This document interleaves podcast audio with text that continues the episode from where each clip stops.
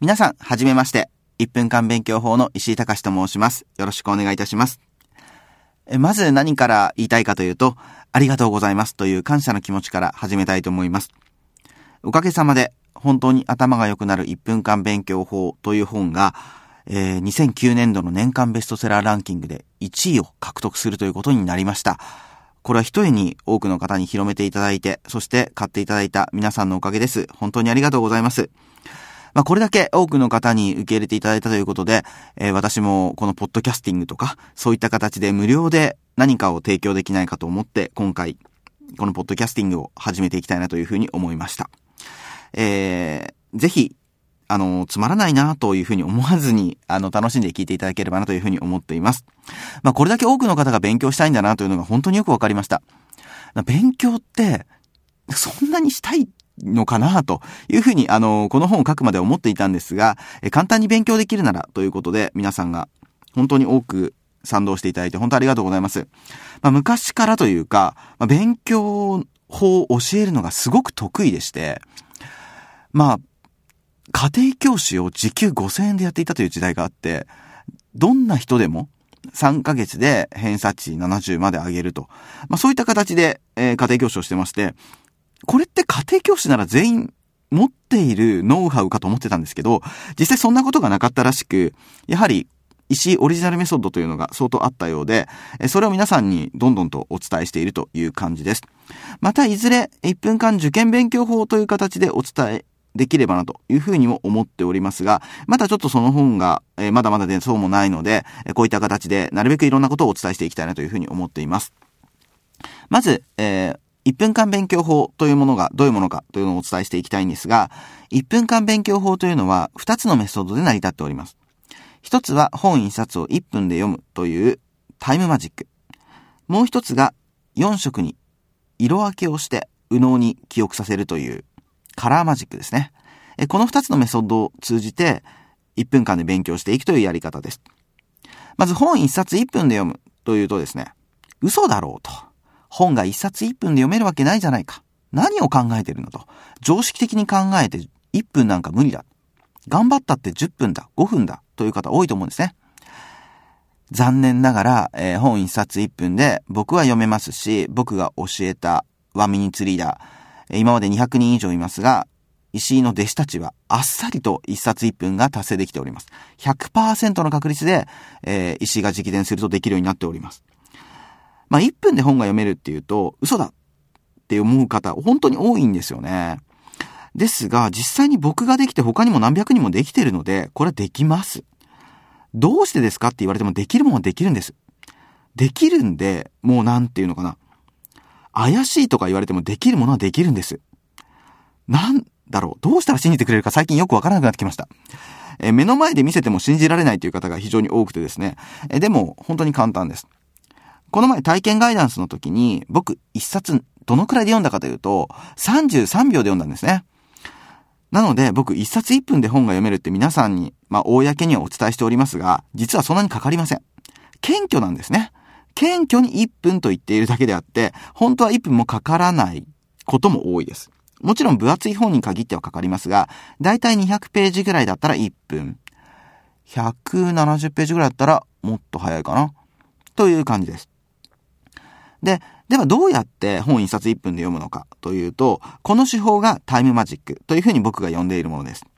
このタイムマジックというのはどういうものかというと、あのー、1時間は1時間だ。1分は1分だ。というふうに提唱した方がいます。それがニュートンなんですけれども、ニュートンは絶対時間を提唱しました。1分は1分である。1時間は1時間であって、絶対変わることがないと。まあ一見もっともだというふうに思うんですけれども、ほとんどの方がこの1時間は1時間、1分は1分という世界に生きていると思い込んでいるのではないでしょうか。この絶対時間という概念に対して異を唱えたのが、ご存知相対性理論のアインシュタインです。で、アインシュタインは何を言ったかというと、実際には、1分は1分じゃないし、1時間は1時間じゃないよね。感情によって。ということを話しました。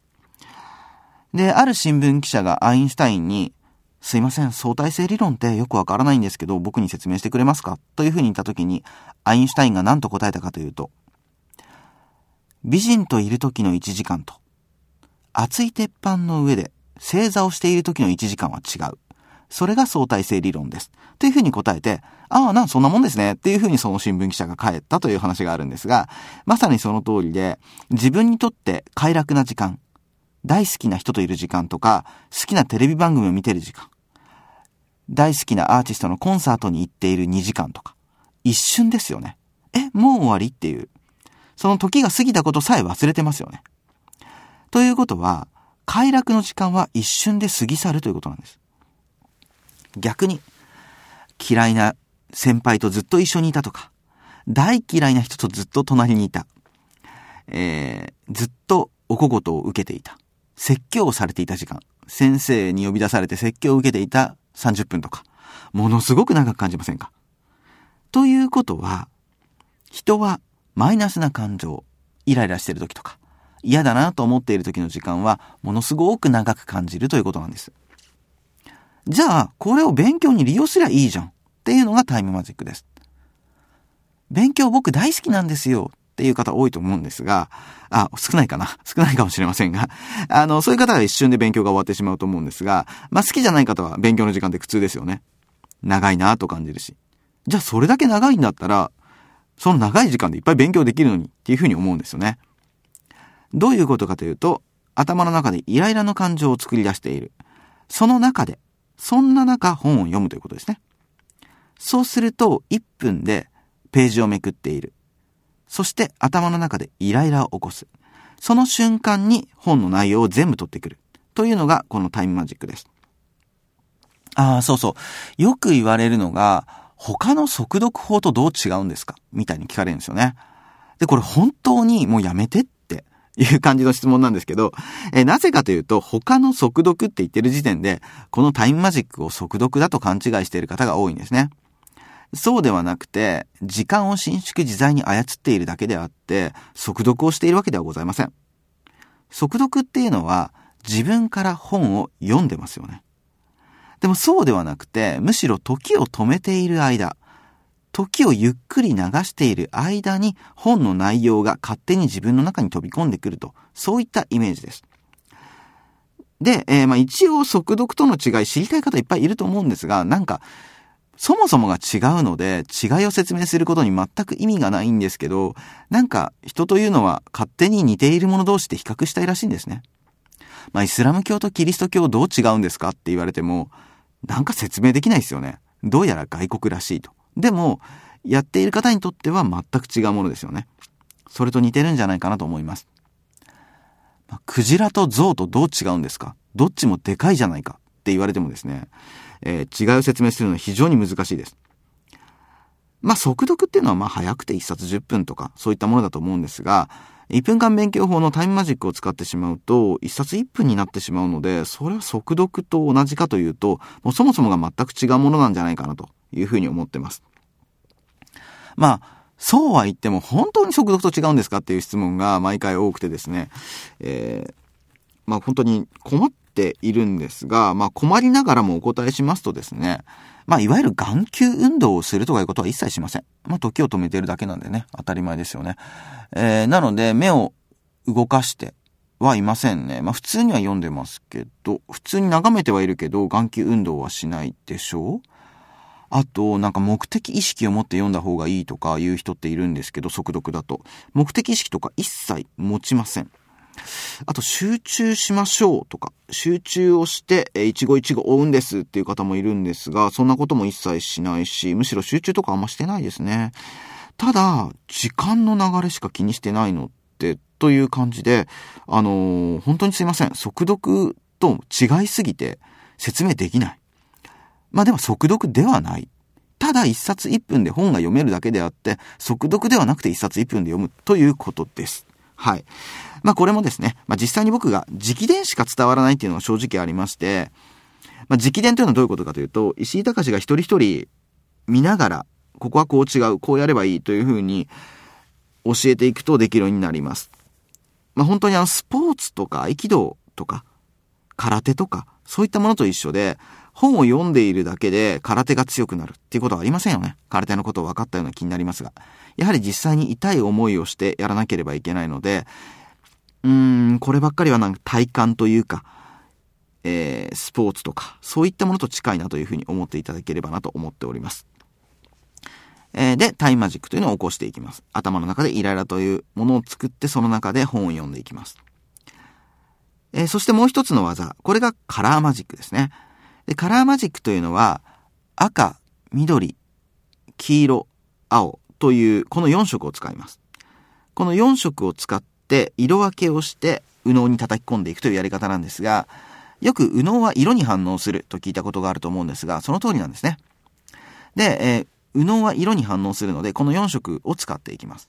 この4色のカラマジックシートというふうにホームページからはダウンロードできるようにしてあるんですが、このシートに対してブルーのペンで書くということをしていただきたいなと思っています。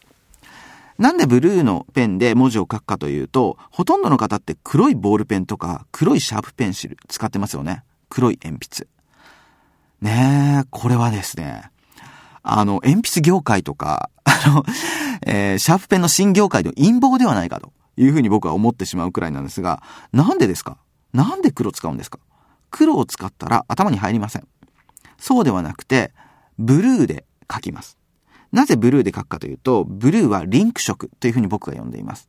例えば Yahoo とかインターネットっていうのは、青いところがありますよね。青い文字。青い文字をクリックすると他のものと繋がります。ということは、青を見た瞬間に人は何かと繋げたいというふうに思うわけです。なので、自分の記憶とリンクさせたい。自分が記憶をしたいというものに関しては、青で書きます。で、えー、これ大切だなと思ったことは、まあ赤でもいいですよ。赤は、まあ注意色とか、結構そういう注意を喚起する色なので。で、黒はどういう時に使うかというと、忘れたいものをメモるとき。こういう時に使います。なので、僕が講義をしている時に、えー、黒いペンでメモっている方とか見かけるとですね、怒ります。そんなに大切なことを言ってないかという感じで。そうではなくて先生から言われたこととか、えー、塾の先生が言ってることとか、そういったことはなるべくブルーで書く癖をつける。それだけでめちゃめちゃ記憶力が上がります。僕は記憶できないんです。なんで記憶力が悪いんでしょうかもう簡単です。というのも、えだってあなた黒で書いてるでしょって。黒で書いたら、その都度忘れようとしてるってことですから、それは記憶力上がりませんよね。そうではなくて、ブルーで書く。ただこれだけで相当、えー、記憶力というのは上がります。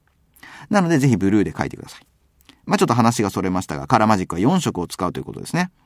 で、4色をどういうふうに使うかというと、まあ、例えば、例えば英単語とかの場合。見て0秒で意味がわかるもの。これに関しては赤。見た時に、えーと、なんだっけ？あ、わかったという感じで、見て3秒くらいで意味がわかるもの。これを緑で書きます。あ緑のところに書きますね。緑のシートに。そして、見たことはあるけど意味がわからない。こういうものを黄色で書き黄色のところに書きます。そして見たことも聞いたことがない。こういうものをブルーに書きますね。そうすると、えっ、ー、と、普段試験の直前はどうしたらいいかっていうと、赤だけやるんですね。そうすると最速で復習ができます。普段勉強するときは、緑を赤に昇格していく作業をします。これ一瞬でできます。うる覚えなんで。で、まだ時間があったら、黄色を緑に昇格していくという作業。これもかなり簡単です。そして一番時間がかかるのが青の部分ですね。見たことも聞いたこともないものをわかるようにしていくという作業。この作業が一番大切なんです。一番大切じゃないです。一番大変なんですね。大切ですけど大変です。なので、こういうのは授業を聞いたりとか、いい先生に当たったりするしかないんですけれども、この、えー、青を上げていく作業。ということにほとんどの人が時間を費やしています。100%に近く費やしています。復習に時間を費やしている人がほとんどいません。だから、ほとんどの人が成績が上がらないわけですね。そうではなくて、緑の部分、黄色の部分、ここを重点的に勉強することによって成績が上がっていきます。えなので、このカラーマジックというのをぜひ使っていただくと、本当に頭が良くなる。しかも最速で、ということになりますね。で、えー、ディズレーリの言葉で、ソロモンが何と言おうとも競争では必ず速さが勝つというのがあるんですが、本当にその通りだと思っていて、とにかく1分間勉強法というのは最速の勉強法です。最速なので多分最強だと思っています。1分間勉強法以上に短縮化した勉強方法というのを僕は知りません。これ以上の勉強法はないと思うんですね。理由は早いからです。1単語1秒とか、1ページ1秒とか、まあ1ページ0.5秒ですね、慣れれば。そのくらいのスピードでやっていくと、成績というのは非常に上がってくると思います。この方法を使っていくと皆さん1分間勉強をマスターできると思いますので、このタイムマジックとカラーマジック、この2つを極めて成績を上げていっていただければなというふうに思っています。